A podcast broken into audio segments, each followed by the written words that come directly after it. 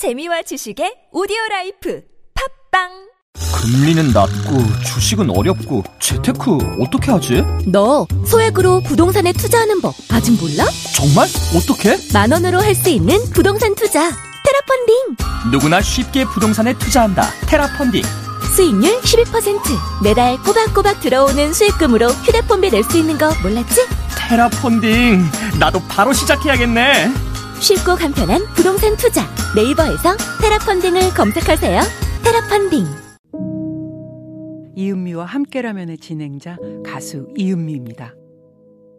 자기 감정과 다른 감정을 표현하며 일하는 사람, 바로 감정 노동자입니다. 감정 노동자의 40% 이상이 감정 노동의 피해를 겪고 있다고 하는데요. 폭언과 욕설로 감정 노동자들을 함부로 대하는 건 인격을 깎는 행동입니다. 존중하는 마음으로 감정 노동자를 대하는 건 아름다운 실천입니다. 이 캠페인은 TBS 서울시 감정노동센터 안전보건공단이 함께합니다.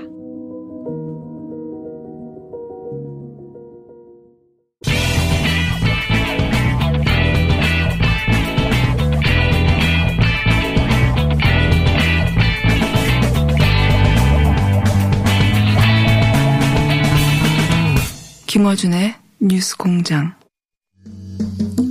안 되는 일 없단다 노력하면은 쟁하고 해뜰날 돌아본단다 쟁하고 해뜰날 돌아본단다 쟁하고 해뜰날 자, 해뜰날 클럽. 해가 안 뜨는 분들을 모셨습니다. 예. 앞으로 4년간은 해가 잘 안 뜨는 분들. 예. 어, 음지에 계신 분들입니다. 21대 총선에 300명이 당선됐는데, 어, 1000여 명 이상, 한 2000여 명 될 겁니다, 총.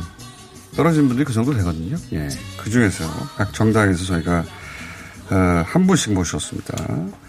해뜰날 클럽. 자, 어, 다섯 분을 모셨는데요. 김한규 민주당 부대변인이 나오셨고요. 네, 안녕하십니까. 김한규입니다. 미래통합당 김병민 정강정책특위위원장 나오셨고요. 네, 반갑습니다. 김병민입니다. 예. 어, 그 다음부터는 이제 당선자 숫자 순입니다. 예. 박창진 정의당 갑질근절 특위위원장 나오셨습니다. 안녕하십니까. 네, 반갑습니다. 박창진입니다. 예. 그리고 국민의당 비례 후보였죠. 김근태 신전대협입니다. 그냥 전대협이 아니고 신전대협 서울대 지부장 나오셨습니다. 안녕하십니까. 네, 안녕하십니까. 김근태입니다. 그리고 김성애 열린민주당 대변인 나오셨습니다. 안녕하십니까. 네, 열린 김성애입니다. 아, 구, 구, 예, 구호 정했어요. 구호, 구호. 열린 회는 너무 짧은 것 같아서. 예, 예. 열린 김성애.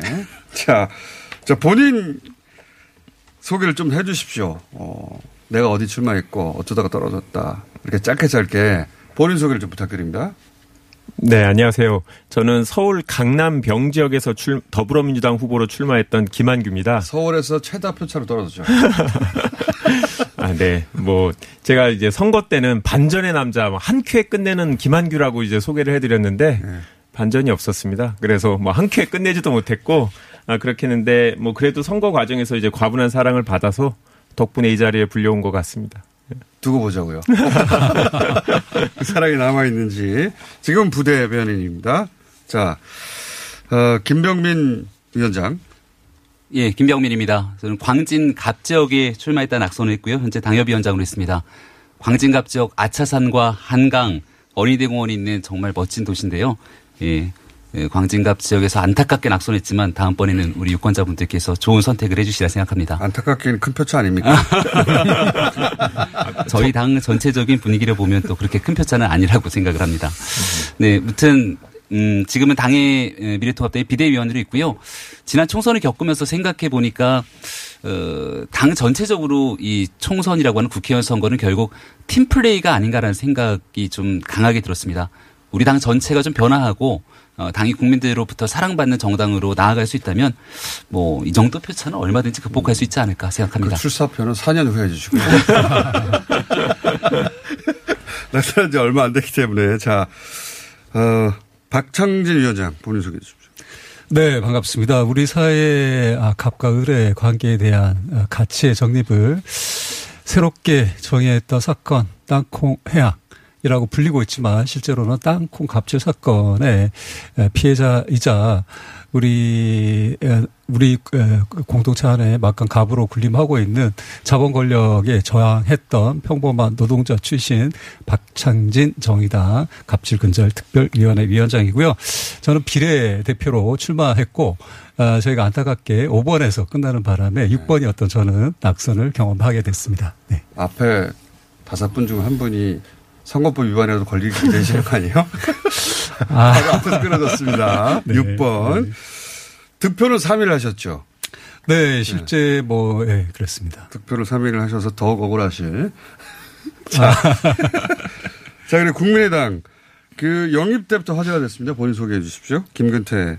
네, 어, 안녕하십니까. 국민의당 비례대표 4번으로 어, 후보자에 올랐었던 김근태라고 합니다. 네, 저는 이제 이성과 합리를 바탕으로 국가가 운영됐으면 좋겠다는 바람으로 이제 조국 법무부 장관 임, 어, 임명 강행 당시에 서울대에서 집회를 추진하면서 맨 처음에 이렇게 밖으로 나갔고요. 여러 가지 활동들을 이어나가다가 안철수 대표와 이렇게 만남을 갖게 됐고 또 서로 대화를 통해서 어, 우리가 나가고자 하는 방향성이 어느 정도 합치한다라는 합의점을 어, 도출을 했고 그 이후에 어, 비례대표 출마 자료까지 국민의당으로 들어가서 출마를 하게 되었었습니다. 김은태 부재장, 어, 지부장도, 예. 4번인데 3번에서 끊어졌어요. 예. 네. 그, 그 투표, 선거 결과를 밤새 보셨겠어요?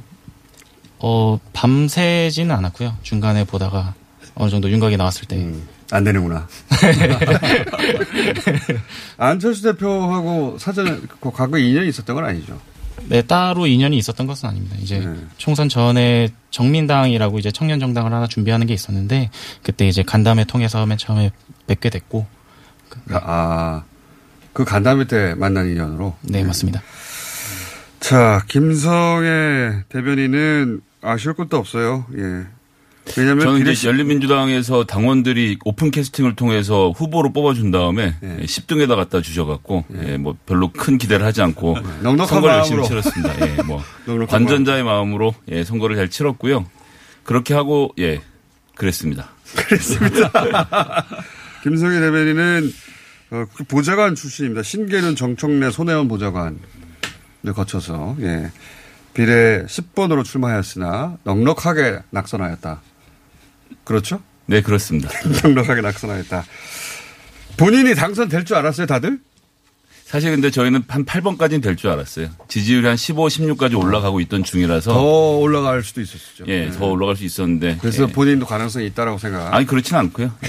그 정도 냉정한 판단을 할 수 있습니다. 근데 이제 그 정도는 지킬 줄 알았는데 막상 선거가 시작되니까 이제 지역구에서 활동이 시작되면서 역시나 이제 그 역부족이더라고요. 그래서 좀 많이. 밀렸던 것이 예, 패인이 아니었나 싶습니다. 아, 패인 분석으로 들어갑니까, 이제? 자, 그러면 패인 분석부터 해보시죠, 그러면. 아니 뭐 민주당 김한규입니다. 패인 분석은 뭐 제가 할 수준이 아니라서 너무만 큰 차이가 많이 나서 이제 당시에 어떤 생각을 했는지 좀 말씀드리면 저도 무려 30%의 격차. 예. 예, 그러니까 원래 제가 강남 병 지역이 대치동, 도곡동, 삼성동으로 이루어져 있는데요. 그러니까 서울에서 민주당 지지세가 가장 낮은 지역입니다. 그래서 원래 선거 운동을 서로 안 합니다. 저쪽도 안 하고 저희도 안 하고 서로 예, 그러니까 지난 20대 총선에서도 어 이제 상대당이 가장 큰 득표율을 가져갔던 지역이고 아마 이제 이게 쉽게 바뀌지 않은 지역이다 보니까 선거 운동을 안 하는데 제가 혼자 되게 열심히 돌아다니니까 사람들이 처음에 좀 신기하면서 보기 시작했고 그러니까 민주당 지지자들이 야 이거 이러다가 이러다가 하는 생각으로? 예 네. 그래서 열심히 보다 보니까 저도 순간 착각을 했죠. 내가 이러다가 어, 이러다가 되는 거 아니야. 그러니까 네. 저도 저를 객관적으로 보려고 되게 노력을 많이 했는데 선거라는 게 주변에 항상 지지자들과 운동원들이 가득 있다 보니까 네. 아, 분위기 너무 좋습니다라고 해서 제가 심각한 착각을 했다라는 걸 이제 개표 당일날 출구 조사를 보기 전까지 기대했기 때문에 아, 제가 큰 착각을 했던 거죠. 출구 조사를 보고 나서. 예, 그 순간 이제, 이제 와이프하고 손을 붙잡고 딱 있었는데 이제 와이프는 정말 잘 모르고 되는 줄 알고 있었고 아. 예, 그러니까 와이프가 손을 놓고 예. 떠나든가요? 예, 곁을? 그리고 바로 집으로 가서 안 돌아왔습니다. 다음 나가라고 하던가요? 혹시? 아니 저희 지역에도 나가고 싶어하는 분이 민주당에 여러 분이 계세요. 그렇군요. 예, 그래서 모릅니다. 4년에 또 아니, 근데 봐야죠. 예. 부인이 이번에는 아니지만 4년 고생해서 또, 또 나가라고 하던가요? 어, 처음에는 단 한 번만 도와주겠다라고 했는데 네. 예, 떨어지고 나서 제가 너무 나름 슬펐거든요. 이게 사람들이 나름 그 정도 차이로 뭐 슬퍼하냐라고 하는데 이게 시간이 지나니까 좀 슬프더라고요. 그래서 와이프가 요즘은 조금 불쌍한지 어. 한번 정도는 더 도와줄 듯한 분위기입니다. 아직 약속은 안 했는데 어, 듣고 있으면 오늘 좀 약속 좀 해주세요. 예. 구데기에 같이 빠졌네. 구데기에 같이 빠졌어.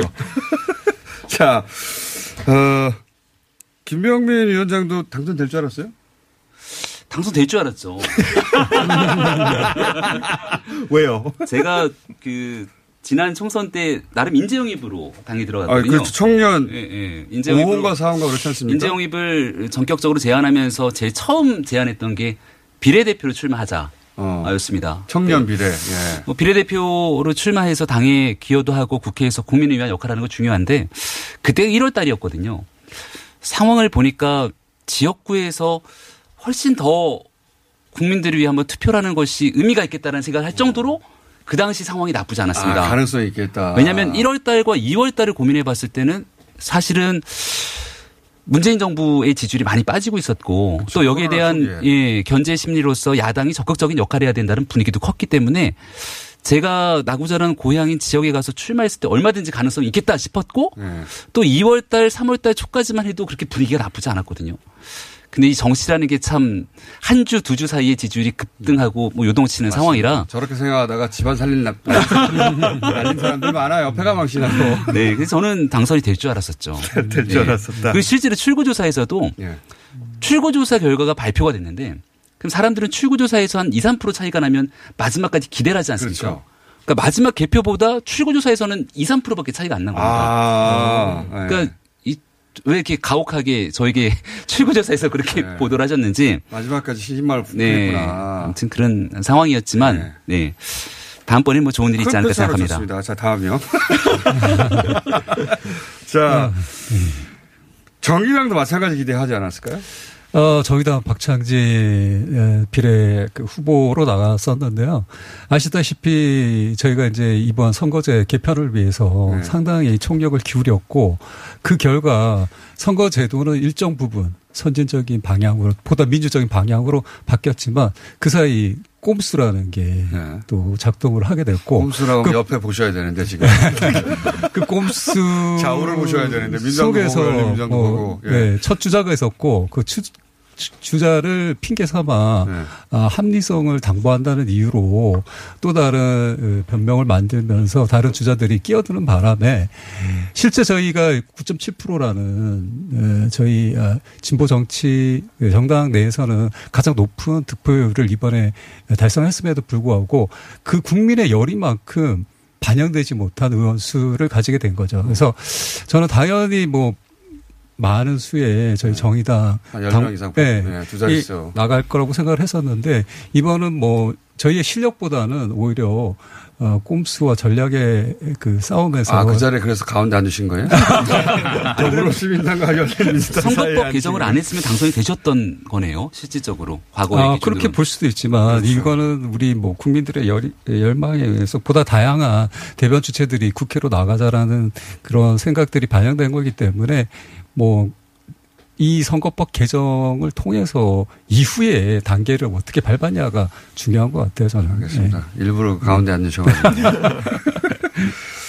국민의당도 4번, 5번까지 얘기가 나왔었기 때문에 한 5번까지. 네, 맞습니다. 기대를 하셨겠네요, 당연히. 네, 그래서 사실 이제 저 같은 경우는 굉장히 좀 급작스럽게 이렇게 입문을 하게 됐고 또 후보자까지 올라오게 된 상황이었는데 주변에서 사실 얘기들이 많았죠. 이제 진짜 되는 거 아니냐 하면서 이제 네. 진짜 되는 거 아니냐? 네, 그러니까 사실 내가 알던 되어서는 안 김근태는 되는 사람이라는 뉘앙스가 달린 거 아닙니까? 그러니까 내가 알던 김근태는 여태까지 정치 쪽이랑은 전혀 연이 없이 살아왔던 친구인데 어, 이렇게 또 갑자기스럽게 등장하고 또 그래서 오랜만에 보는 분들 연락 많이 해주시고 아, 네. 평상시에, 어, 정치를 해야 되겠다는 생각을 전혀 하신 적이 없어요? 그쵸. 뭐 좀 이 길이 제 길이 될 거라고 예상을 하지는 못했었죠. 사실 조국 사태 이전에는. 근데 예를 들어서 신전대협, 네. 전 이제 이 과거의 전대협과 다른 신전대협이라는 겁니다, 그죠? 예. 신대 전대협을 만든 것 자체가 이미 정치 활동 아닙니까? 근데 제가 만든 건 아니고요. 저는 이제 조국 사태 때 서울대에서 집회를 추진을 하고 이제 학생들을 모아서 광화문 집회까지 추진을 하는 와중에 지부장이 됐다는 게 자체가 정치 활동 아닌가? 그러니까 그런 와중에 이제 전대협 친구들이랑 만나게 됐고 그래서 거기서 같이 뜻을 어 우리가 가- 비슷한 뜻을 가지고 있고 동일한 가치를 세우고자 한다라는 어 것을 확인한 이후에 이제 제가 그 조직으로 들어가게 된 거죠. 그러니까요. 그때부터 네. 이미 정치 그게 이제 얼마 안 됐습니다. 아 네. 기간이 짧다. 네. 예. 짧더라도 거기 들어간 순간 이미 그러니까 발탁이 된 거죠. 아 네. 정치 뜻이 있구나. 어 어 쨌든간 이렇게 예상하고 흘러온 건 아니지만 많은 분들이 또 관심 가져주시고 또 제가 하고자 하는 목소리 또 힘이 담기기 시작하면서 어 이거를 뭐 외면할 수는 없겠다 이런 생각을 하면서 활동을 계속해 왔었죠. 정치인 다 되셨네. 외면할 수 없겠다. 이게 보통 내가 꼭 하고 싶었던 건 아닌데 시대의 부름과 역사의 흐름상 외면할 수 없다. 이게 보통 이제 정치를 하게 되는 주요한 멘트 중에 하나죠. 예. 실제로는 하고 싶었으면서 보통 정치인들이 자 어, 열린민주당 김성애 대변인 없어요 할 말이? 제가 제일 먼저 했잖아요. 아, 예. 했군요. 해본 선택가 제일 먼저 했습니다. 했군요. 자, 당선 가능성은 그러니까 어, 유일하게 없다고 본 사람이네요. 네, 좀 상황을 냉정하게 볼 수 있기 때문에. 예. 게다가 뭐 이제 뉴스 공장이라도 나와서 홍보를 하고 그랬으면 참 좋았을 텐데. 예. 아쉬움이 많았습니다. 네, 본인이 나오기에는 10번이었는데 어떻게 나와요? 아, 제가 나와서 하는 건 아니고. 예. 앞으로도 계속 하실 겁니까? 다섯 분 모두? 뭐 네. 정의당 박창진 제 입장에서는 예, 계속해서 이 정치의 길로 어, 가야 된다. 이미 제가 돌아갈 길은 불사르고 왔기 때문에 앞으로 불사르고 전진하겠다. 왔기 때문에. 라는 말씀을 드리겠고 예. 예, 정의당의 새로운 스펙트럼 확장을 위해서 또 저 같은 노동자 출신의 예, 진보적 가치를 실현할 수 있는 사람도 필요하다라고 생각하고 있습니다. 사표 내신 거죠? 그렇죠? 네, 퇴직했습니다. 예. 거기서 소송 진행되는 거 결과 어떻게 됐나요? 소송은 이제 제가 6년 동안 끈질기게 여러 가지 소송이 제기됐었는데 예, 회사를 상대로 한 소송에서 승리를 했고 아, 예, 그랬습니다. 배상금 관련도 있지 않았나요? 예, 배상금은 이제 소위 말하는 직장내 괴롭힘, 2차 가해와 관련된 내용으로 제가 7천만 원 배상을 받는 획기적인 일이 있었습니다. 7천만 원. 어, 가사에 도움, 가정에 도움 됐기를 바라고요. 예, 선거 때 많이 지출이 되더라고요. 선거 때 다 없어졌습니까? 네. 네, 저 민주당 김한규입니다. 예. 예, 저도 정치 계속 할 예정이고요. 예. 이게 사실은 떨어지면 안 그럴 줄 알았는데 나름 마음이 약해지더라고요. 예, 어떻게 주변에 약해집니까? 원외위원장들 되게 오랫동안 네 번 다섯 번씩 아. 떨어진 선배님들을 보면서 소, 소위 험지에서. 예, 그렇죠. 예. 이제 제가 강남에서 정치를 한다고 하면 다들 이제 불쌍한 표정으로 보고 두 번째는 될 줄 알지 아니야? 이렇게 얘기해 주는 분들. 네, 예. 그래서 괜찮은 사람이 어떻게 한 번 잘못된 선택으로 예, 앞으로 이렇게 힘들게 살려고 하느냐. 지금 빠져나오면 된다라고 얘기하시는 분들이 많은데, 어, 여하튼 정치를 시작하게 된 계기 자체가 뭐 정치가 이제 가치 있고 의미 있는 일이라는 생각으로 시작했던 거고 그 생각이 지금도 변함없기 때문에 어, 일단 어렵고 힘든 길이겠지만 일단 어떻게 입문하게 된 거예요? 그 얘기 나와서. 오늘은 좀 본인들을 잘 모르시는 분들이 많으니까 소개 시간을 가지고 다음 주부터 더 야박한 시간 가질 텐데. 예. 일단 어떻게 입문하시게 된 거예요? 음, 저도 뭐 김근태 전 후보처럼 시대가 불러서 뭐 이런 건 아니고요. 저는 그냥 제가 하고 싶어서 하고 싶어서. 네, 손들어서 제가 하고 싶다라고 생각을 했고 저는 대학교 때부터 이제 정치학을 전공을 했고 그 전에 아. 이제 대학 들어가기 전부터 정말 정치가 의미 있는 일이라고 생각을 했는데 아. 대학교 때 이제 김대중 노무현 정부를 보면서 아 이거 정치 제대로 돌아가네. 이거 뭐 내가 안 해도 되겠네. 뭐좀 더 다른 의미 너무 건방진 거 아닙니까? 대통령 보면서. 아, 뭐 저보다는 이제 하여튼 다른 갇힌 일도 있겠구나. 그냥 소시민으로서 그냥 살아야겠다라고 생각을 하고 있었는데. 소시민으로 살기에는 예. 김현장도 계셨고. 예, 로펌에서 이제 한 16년. 이제 김현장 변호사는 소시민 아니잖아요. 법- 아니, 변호, 이제 법조인으로서 한 19년을 살았습니다. 그런데, 아 이제 이명박 박근혜 정부를 보면서 아 여전히 정치가 중요하구나라는 생각을 다시 하게끔 됐고 제가 한 그리고 한 2년 동안 되게 고민을 했어요. 이게 내가 가진 것들을 포기하고 사회를 위해서 희생을 해야 되나? 뭐 이런 고민을 하고 김현장 변호사 잘 벌지 않아요? 네, 이게 결국은 이제 나중엔 얼마 버냐까지 나올 것 같은데 질문이 하여튼 그런 얼마 과정 벌어요? 끝에 예. 얼마 벌었었어요? 요즘 그런 질문들을 보면 후배들한테 소고기 사줄 정도는 됩니다라고 아, 하면 되고 수입이 네. 제일 잘 벌 때부터 몇 분의 일로 줄었습니까? 뭐 지금은 뭐 한참 선거할 때는 거의 없었으니까 뭐뭐 100분의 1 뭐 이렇게 줄어드는 거죠. 예. 방송 출연 얼마나 많이 벌었다는 거야? 아 이건 아니고 이제 거의 활동이 없으니까 그런데 자진 입당했다. 예, 자진. 입당했는데 이게 저는 탁 제가 입당을 하면 좋은데 가라고 하고 시켜줄 줄 알았어요. 예, 그런데 이제 아무도 관심을 안 갖고 정치가 어려운 건 알았는데 와 보니까 정치인이 되기가 이렇게 어렵더라고요. 예. 어, 본인 의지를 가져도 자 한탄이었고요. 괜히 들어왔다. 김병민 위원장은 총학생 총학생회장 출신 아닙니까? 그죠? 제가 2007년도 때 총학생회장을 했는데요. 2007년도가 경희대 생각해 보면. 네, 경희대학교 우리 문재인 대통령님을 비롯한 뭐 경희대가 배출한 인재들이 많이 있습니다. 그 2000, 다른 길을 가셨어요. 문재인 대통령을 거론하면서 통합당에. 조금 전에 김한기 변호사님이 말씀하시면서 이명박 박근혜 정부를 보면서 네. 정치가 이렇게 중요하구나라는 생각을 했다는데 제가 정 2007년도 총학생회장을 했을 때는 노무현 정부, 노무현 정부 시절의 예, 말기였고 그래서 노무현 정부 시절에 대학의 학생회장을 하면서 정치가 이렇게 중요하구나. 아, 거꾸로. 라는 거꾸로에 대한 생각을 하게 됐고요. 좋아요, 좋아요. 근데 2007, 2007년도가 대통령 선거가 있던 해였습니다. 그래서 저는 사실 학생회장을 하면서 학생들이 선출한 학생의 대표자니까 이쪽 저쪽 정치 권력에 기울이 어, 기웃거리는 거 맞지 않다고 생각을 했거든요. 어. 근데 또 우리 정치권이 지금 여야 가리지 않고 늘 같은 방식이지만 대학에서 학생회를 하거나 하는 친구들에게 늘 같이 하기 위한 손길을 내밀거든요. 예. 그때 2007년도는 정말 심했습니다. 제 기억에 그때 국회라는 데 처음 가봤는데요. 어, 양쪽 모두에서 제안을 했어요, 그때? 장영달 원내대표였던가? 그때 당시 이 민주당 쪽에서 학생회장들을 모아서 같이 한번 토론회도 아. 하자. 그래서 국회라는 곳을 그때 처음 가서 한번 본 적이 있고. 여차하면 민주당에 들어갈 뻔했어요. 그리고 그때 또 이명박 캠프는 워낙 활발하게 이루어지고 있을 때니까 같이 와서 또 활동을 했으면 좋겠다라는 얘기들 하기도 했고. 네, 뭐 저희는 사실 그런 부분들에 대해서 당시 너무 어리고 순진했는지 전부 모든 걸 거절하고 학생들이 주도하는 토론회에 오히려 대권 주자들이 와서 학생들과 함께 이야기해야 되는 것 아니냐라고 이쪽 저쪽에 다 얘기를 했는데 결국 당시 후보 아무도 안 오고 문국현 후보 혼자 왔습니다. 네, 그런 방식으로 2007년도에 그때는 뭐 예. 임명박 후보가 당선 가능성이 압도적이기 때문에 워낙 압도적이었죠. 예. 근데 그래서 저는 정동영 후보라도 올 줄 알았는데 예. 그 당시 정동영 후보도 이명박 후보가 않으면 안 온다라고 얘기를 하면서 저 결국은 혼자 왜 가요?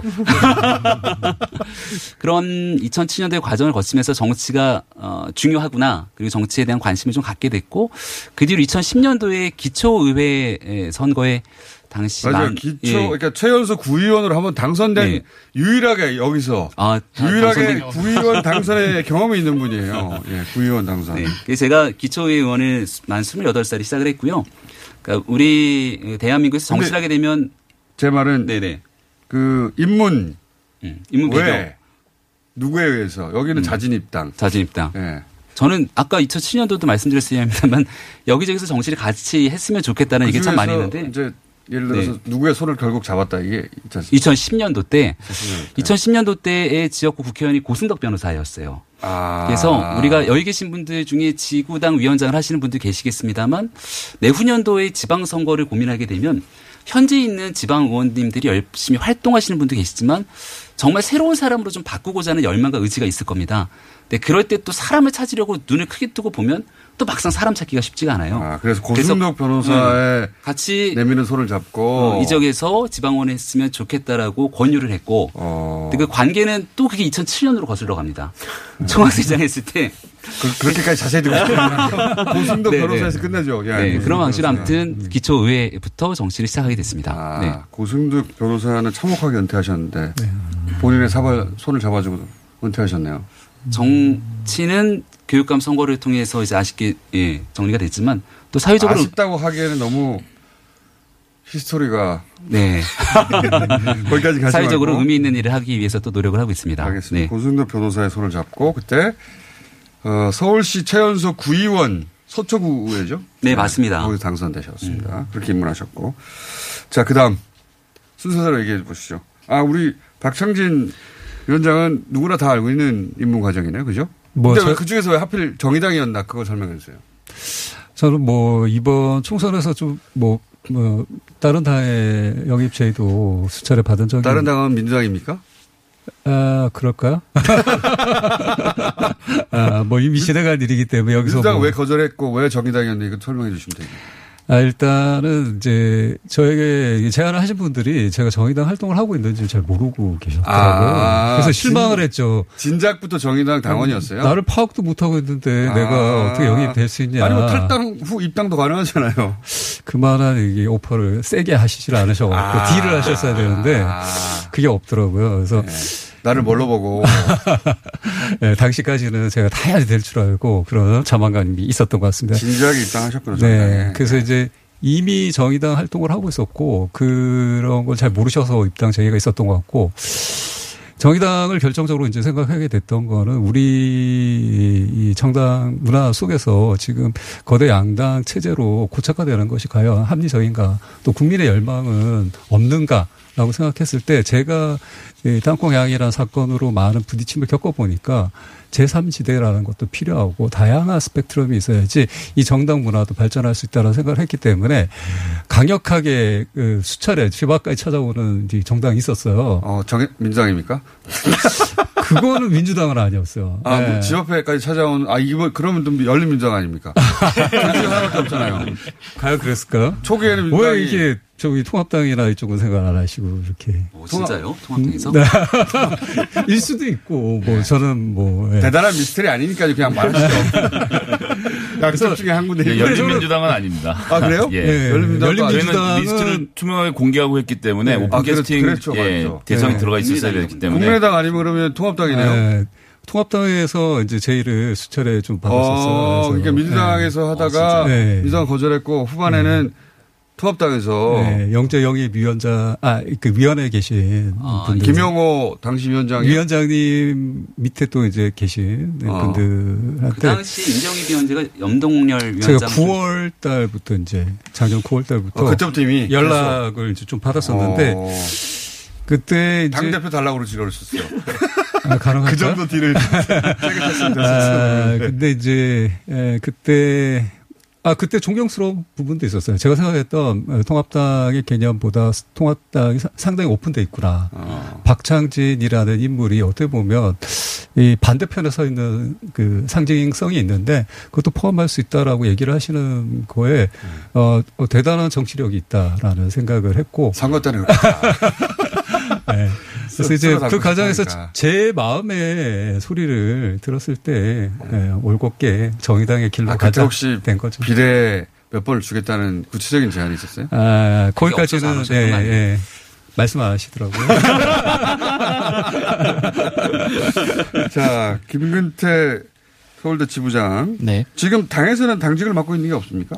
어, 지금 현재 이제 청년, 당내 청년 조직을 좀 만들어 보고자 해서, 어, 활동을 하고 있는데요. 그래서 청년 아, 정치학교를. 다 만들어지지 않았기 때문에 네. 당직 왜냐하면 이제 서울대 지부장으로 자꾸 표현해가지고 네, 그리고 뭐냐, 그 청년 정치학교를 구상 중에 있습니다. 그래서 거기서 부교장직을 맡아서 수행하게 될 예정입니다. 아, 그러면은 그 어쨌든 국민의당 소속으로 나오셨어요. 국민의당에서 맡고 계신 직책 부교장. 네. 예. 예정.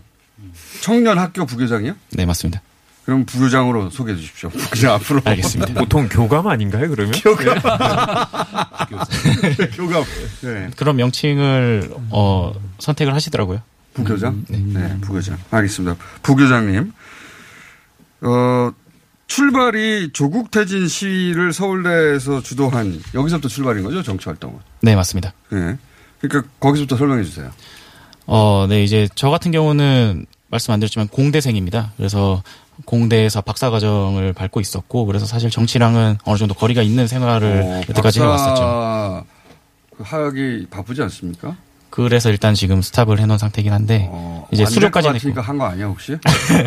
수료까지는 했고, 이제 졸업 논문을 앞두고 있는 상황이었습니다. 아.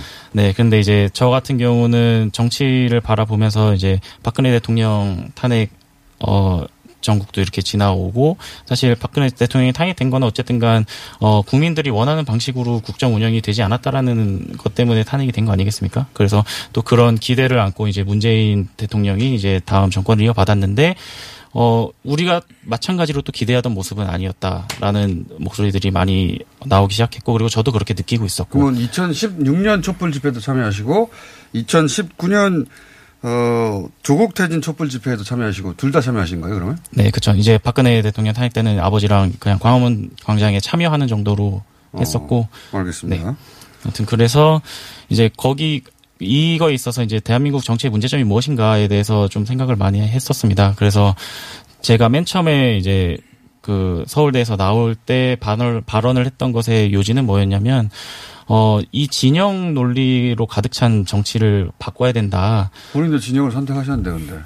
그러니까 제 말은 이겁니다. 그 민주당에 대해서 잘못된 점을 얘기하면은 사람들은 기계적으로 그럼 너 한국당 지지자야? 이렇게 물어보고 내가 어, 한국당을 비판하는 얘기를 하면은 그럼 너 민주당 지지자야? 이렇게 기계적으로 나오는 게 지금 대한민국의 현실이라고 저는 생각을 했어요. 그래서 이제 각 거대 양당의 가장 어, 내세울 만한 점이 상대 진영과의 대척점이라는 사실이 가장 내세울 점이 돼버린 이 현실이 가장 안타깝다고 생각을 했습니다. 그래서 이성과 합리를 바탕으로 한 얘기를 한다라고 했을 때도 그것이 제대로 된 토론으로 이어지지 않고 모든 게 정파적으로 그렇죠. 된다. 그런 문제점을 극복해 내야 된다라는 생각을 했었고 그래서 그런 목소리를 바탕으로 이제 나오게 됐습니다. 그런 와중에 그럼 정당에 들어가면 안 되는 거 아닙니까? 그러니까 그 그런 합리적이고 이성적인 목소리로 그러니까 수평적인 진영 좌우 진영의 논리에 빠져 있지 않고 아, 중도? 그러니까 수직적인 네. 발전의 가치를 제대로 얘기할 수 있고 어떠한 정치적인 그런 짐을 지어, 짊어지지 않은 그런 세력이 나와서 수직적인 발전의 가치를 얘기하는 그런 어, 목소리를 내야 된다고 생각을 했습니다. 그래서 사실 이제 창당을 원래 준비했었습니다. 정민당이라는. 아, 본인이 스스로 네. 창당을. 그래서 창당을 준비를 완전히 했었지만 새로운 정당을 내가 만들어 보겠다. 네, 그렇습니다. 예. 그랬는데 이제 사실 당원 모집을 하는 것이 그렇게 쉬운 일이 또 아니더라고요. 네. 원대한 포부가 있었으나 영입 제안을 오자 바로. 아니 바로는 아니고 이제 어 저희가 당을 준비를 하다가 아 이게 현실적으로 좀 힘들겠다라는 판단을 쓰게 됐고 그렇게 하, 하자고 하면 우리가 뭐냐 당을 세워서 우리의 가치를 얘기를 하는 것도 좋지만 우리의 가치를 다른 쪽에 뭐냐 도움을 줘서 그거를 담아낼 수 있으면 그것도 가치가 있는 것이 아니냐라는 생각에 그 국민의당에서 그 당시에 이제 청년 정책 같은 것에 있어서 좀 도움을 주면 어떠냐라는 제안이 왔었습니다. 그래서 이제 정책을 같이 고민하는 그런 팀에 들어가서 정책을 또 제안을 했었고 알겠습니다. 네 그렇게 됐습니다. 자, 정치인이 다 되셨어요. 자, 맛배기로 하나, 딱 한 번씩만 발언할 기회를 드리고 오늘은 마칠까 합니다. 제 입문 화- 동기는 안 살펴보시나요? 어떤 거요? 제 입문 동기는 돌아가던 중이었잖아요. 아, 그랬나요? 예. 아니, 그거 하면 끝나겠네. 예, 예. 예. 제가 김성애 어, 보좌관의 인문동기와 과정을 너무 자세히 알아가지고 안 물어봤네요. 개인적으로. 짧게 해주시고, 그러면 여기, 여기 이렇게 화개가 끝나면 안 되는데. 네, 뭐 오늘만 확인하고 다음부터 잘하면 될것 네. 같고요. 저는 열린민주당 김성애입니다. 저는 사실 나 때는 말이 안 할 수가 없는데 제가 스무 살 때는 대학생이 길거리 가다가 시위하는 이유로 쇠파이프로 맞아서 죽기도 하고 그러던 시절이었거든요. 그렇죠. 예. 세상 바꾸고 싶었는데 살아보니까 정치로 바꾸는 게 제일 좋겠다는 생각을 했고 네. 그래서 대학교 때부터 선거 자원봉사로 시작을 해서 첫 직장도 새천년민주당 동대문 지구당에서 선거운동을 해서 11표짜리 좀 아깝게 떨어졌고 음. 그래서 저는 뭐 입문 과정이고 지금 정치를 해야 되겠다고 생각했다기보다는 그냥 철이든 이후로는. 정치로 세상을 바꾸는 게 제일 좋겠다라고 생각을 하고 그러나 2001년에 미국으로 건너와서 치킨집을 하셨어요. 샌드위치도 팔았습니다. 예. 10년간 자영업의 경험을 살려서 예, 네. 새로운 정치를 해보고 싶습니다. 자, 알겠습니다. 자, 어, 오늘 너무 지나치게 화기애애해가지고 이런 식으로는 유지가 안 되거든요, 저희가. 장사가. 어, 향후로는 이제 상대 당에 대한, 이게 정당에 계시긴 하지만, 어, 지금 그 의정 활동하고 있지는 않으니까 또한발 떨어져 볼 수 있잖아요. 네. 그렇잖아요? 예. 그래서 또 소속 당에 대해서도 한마디 할 수 있고 또 그리고 상대 당에 대해서도 어, 보다 날카롭게 비판할 수 있는데 보다 날카롭게 비판하는 부분만 방송으로 잘 모아서 자 해뜰날 클럽 예 해뜰날이 있겠죠 그죠? 예. 있겠죠. 네, 있겠죠. 없는 경우도 있어요. 제가 정, 출- 정치 완성이 20년 동안 하신 분도 예, 봤어요. 정치 완성이 꼭 국회의원은 아니니까 지금도 해는 떠 있다고 생각합니다. 해는 항상 뜨죠. 그죠? 네, 네, 흐린 날도 그죠. 떠 있으니까. 네. 요즘 장마 길어요. 20년째 장마도 봤습니다, 저는. 자, 국회 하시, 그, 정치하신 분들 중에. 오늘 다섯 분 모셨습니다. 해뜰날 클럽. 이분들, 이 클럽은 유지되는데 이분들이 또 교체될 수가 있어요. 여기서조차 비가 올 수도 있습니다. 아, 그렇군요. 어, 이 다음 주 일정 다 비워놨는데. 아니, 어떻게 이렇게 말이 다르지? 자, 김한규, 김병민, 박창진, 김근태, 김성의 다섯 분이었습니다. 감사합니다. 네, 고맙습니다. 예, 감사합니다. 안녕하세요. 치과의사 고광욱입니다. 태아가 자랄 때 가장 먼저 생기는 기관이 어디일까요? 바로 입입니다. 먹는다는 것은 삶의 시작이자 끝인 것이죠. 100세 시대인 요즘은 치아를 100년 가까이 사용합니다. 그럼 어떻게 해야 치아를 100년 동안 건강하게 관리할 수 있을까요? 바로 올바른 칫솔질과 정기적인 스케일링입니다. 가까운 치과를 방문하시면 치과의사 선생님께 올바른 칫솔질을 배울 수 있습니다. 그리고 1년마다 건강보험 적용이 되는 스케일링 치료 놓치지 마세요. 이 캠페인은 유디치과협회와 함께합니다. 야야야, 잘 들어봐. 내가 오늘 버스를 탔는데 말이야. 내 앞에 한 명, 학생입니다. 두 명, 학생입니다. 드디어 내가 딱 찍는데 글쎄. 거북입니까? 어이가 없네. 뻐근한 거북목, 구부정한 어깨, 뒤틀린 골반까지 바디로직 탱크탑과 타이즈로 자세 바로 잡으세요. 남녀노소 누구에게나 좋은 바디로직. 지금 소중한 분께 바른 자세를 선물하세요. 바디로직. 시더 시더. 아빠 발톱 너무 두껍고 색깔도 이상해. 이 녀석. 그럴까봐 내가 캐라셀 네일 준비했지. 갈라지고 두꺼워진 발톱 무좀이 싹 사라진다고. 미국 판매량 1위 600명 임상 실험을 거친 전 세계 48개국 손발톱 케어 압도적 지배자 캐라셀 네일. 2주 후 달라진 손발톱을 경험할 수 있습니다. 네이버에서 캐라셀 네일을 검색하세요 보육원에 산다는 걸 처음 밝혔던 날은 아직도 생생히 기억이 납니다. 친구들에게 힘겹게 꺼냈던 말. 나 사실은 보육원에서 자랐어. 예상과 달리 친구들의 반응은 덤덤했지만 저는 그동안 참아온 불안과 두려움 때문에 펑펑 울어버렸습니다. 보육원에서 자랐다고 말하는 것이 왜 이렇게 힘들까요? 보육원에 살았다는 것을 아무렇지 않게 말할 수 있는 사회가 되면 좋겠습니다. 아름다운 재단 18 어른 캠페인 김어준의 뉴스 공장.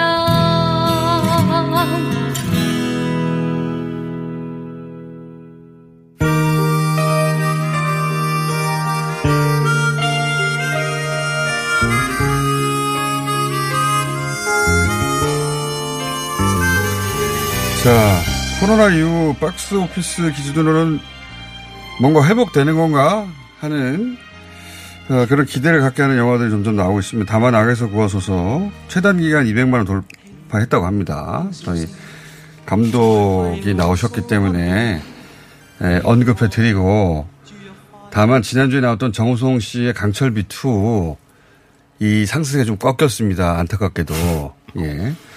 한번 더 나와야 되겠어요.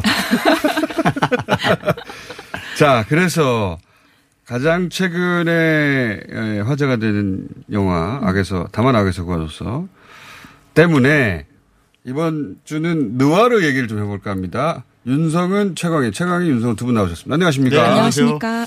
자, 근데 이제 누아르 얘기를 하자고 했더니 한중미로 나눠서 누아르를 베스트 3를 뽑아 오셨는데 네. 한중미의 누아르의 각국의 특징이 따로 있습니까? 초반부터 너무 어려운 질문을 하시는데요. 네. 이런 어려운 질문은 윤성원 평론가께서 하시겠습니다. 누아르 좋아하긴 합니다. 이거 홍콩, 네. 홍콩, 뭐 이제 중국이라고 해야 되죠. 홍콩 누아르로부터 우리는 누아르를 배웠는데 한국 사람들은 대부분. 음, 그렇죠. 네. 어때요? 무슨 차이가 있어요? 홍콩과 우리나라와 미국의. 미국도 누아르라고 할 만한 게 있나요? 미국이 사실은 누아르의 원조죠. 원조죠. 네. 원조죠. 원조. 1940년대에 이제 필름 누아르라는 게 미국에서 만들어진 장르인데 음.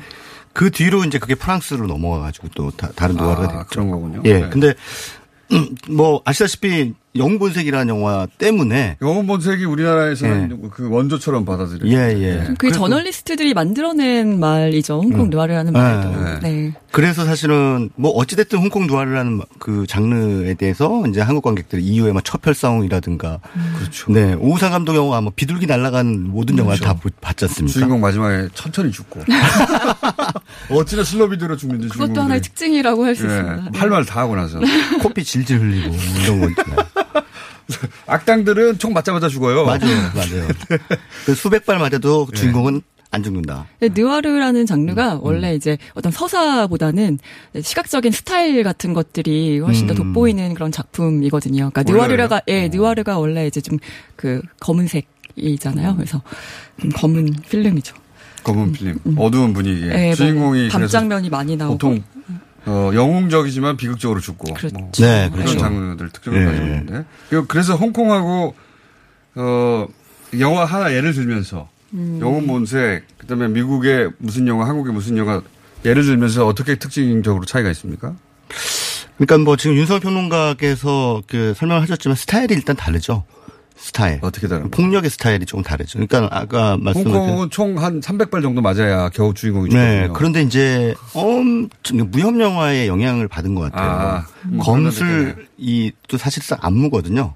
그래서 총질하는 것도 멋있어요. 이 홍콩 영화는. 그, 그, 어, 영웅 본성에서 주윤발 음. 예. 씨가, 예. 예. 네. 그 뭐냐, 성냥개비 물고. 성냥개비 물고 슬로비드로 총을 쏘잖아요. 그렇습니다. 그리고 뭐 집단 구타를 당할 때 코에서 피가 팍 터지는 중- 순간도 멋있어요.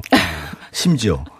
근데 그런 식으로 이제 그래서 이제 폭력 미학이라는 걸 만들어냈죠. 아, 그 홍콩. 영화의 특징이고 미국 영화는 아무래도 이제 대표 그 작품이? 마피아 뭐 이 영화가 네. 대표작이죠. 뭐 영화 이 마- 누아르 영화의 대표작이자 영화의 교과서라도 불리는 대부예요. 대부. 아, 대부.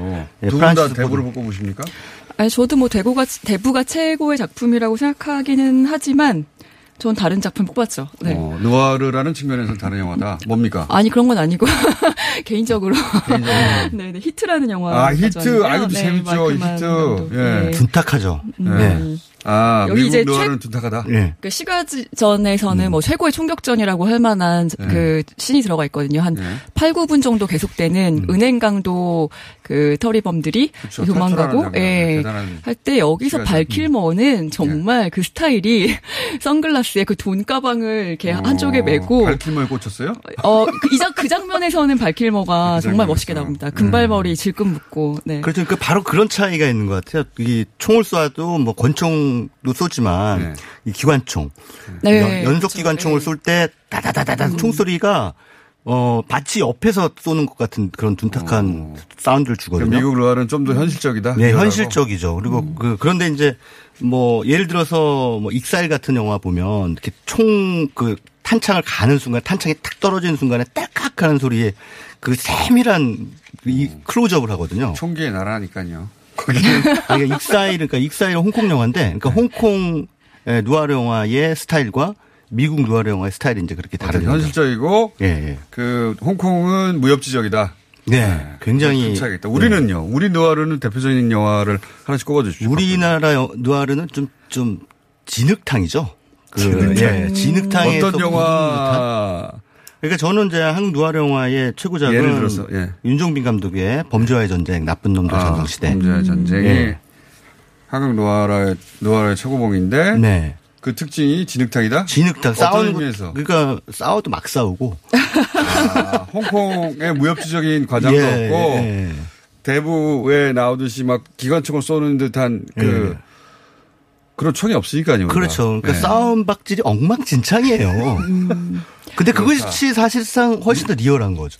아무래도 이제 한국 네. 영화 산업이 좀 뒤늦게 음. 이제 꽃을 피우다 보니까 네. 산업적으로 봤을 때 그러다 보니까 어 그 감독들마다 이제 스타일이 살아 있고 음. 그리고 이제 한국적인 정서들이 많이 등- 드러난다라는 게 특징인 것 같은데요. 음. 그러니까 김지훈 감독 같은 경우에는 이제 저는 달콤한 인생을 뽑았거든요. 아, 그게 1번이에요? 본인? 예. 근데 네. 그 작품 같은 경우에는 굉장히 뭐 정제되어 있는 스타일 시각적으로 어, 미학적인 스타일을 많이 구현한 그런 작품이죠. 음, 그런데 달콤한 인생은 제가 보기에도 아주 조- 수작이긴 한데 네. 그 스타일리시한 면에서는 수작이라고 봐요. 그리고 또 잘 알려진 대사도 있지 않습니까? 네. 넌 내게 뭐 욕감을 줬어. 뭐 이런 거. 그런 대사들은 잘 만들었죠. 근데 그 사실상 앞서서 1980년대 유행했던 홍콩 노아르 영화의 스타일 어느 정도는 좀 벤치마킹한 음. 그런 작품. 그런데 훨씬 더 비정하죠, 사실. 예. 네, 굉장히 차분하죠. 그 홍콩 느와르에 비해서는. 그런데 네. 한국인의 정서는 오히려 범죄의 전쟁. 예, 훨씬 정서적인 부분에. 대해서는 예. 그럴 수 있어요. 네. 신세계 이런 영화는 안 등장합니까? 신세계도 그 무관도를 좀 이제 뭐라고 모티브로 한 그런 음, 설정이 작품인데 똑같아요. 신세계가 무관도하고. 네. 좋은 그래서 좋은. 점수를 잘줄 수는. 없어요. 창의적 점수를 많이 줄 수는 없어요. 좋은 점수를 줄 수 없다. 다르지 않습니까? 무한다고는 그래도? 그러니까 이제 경찰이 그 조직에 이렇게 잠입해가지고 기본 설정을 가져 예, 예. 가져왔는지 원래 그런 생각을 했는지 알 수가 없으나 예, 예. 예. 그래서 신세계는 영화 자체는 그 신선도 못지않나 점수는 그다지 크지는 않은데 역시 그이 신세계라는 영화를 살린 건 황정민 씨죠. 음. 예. 어, brother. 그 한마디로 영화를 그렇죠. 엣지로 팍 줄 수 있다는 거를 이 황정민 씨가 입증을 했기 때문에. 자, 그럼 영웅본색 홍콩에서는 네. 첩혈쌍웅 거론하셨고 어, 윤성은 평론가도 마찬가지예요?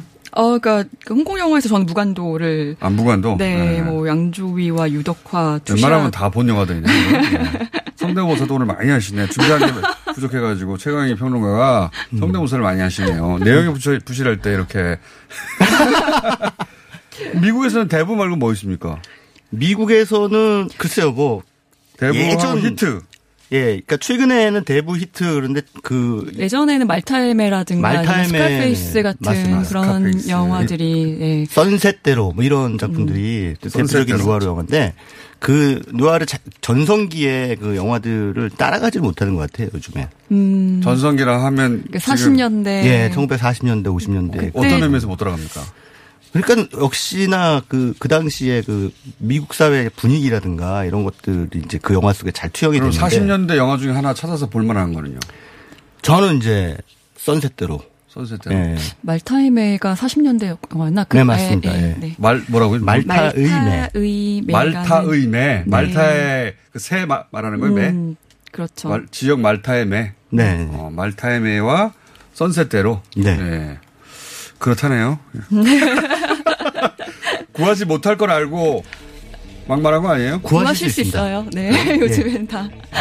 국내 영화로는 달콤한 인생, 어, 그리고 범죄의 전쟁, 신세계 세계 등장했습니다. 자, 누아르 비 올 때 누아르 보면 어울릴 것 같아요. 그래서 모셨는데 큰 내용은 없었습니다. 자, 하나 둘 셋 하면 안녕하신가요? 하나 둘 셋 안녕. 네, 안녕.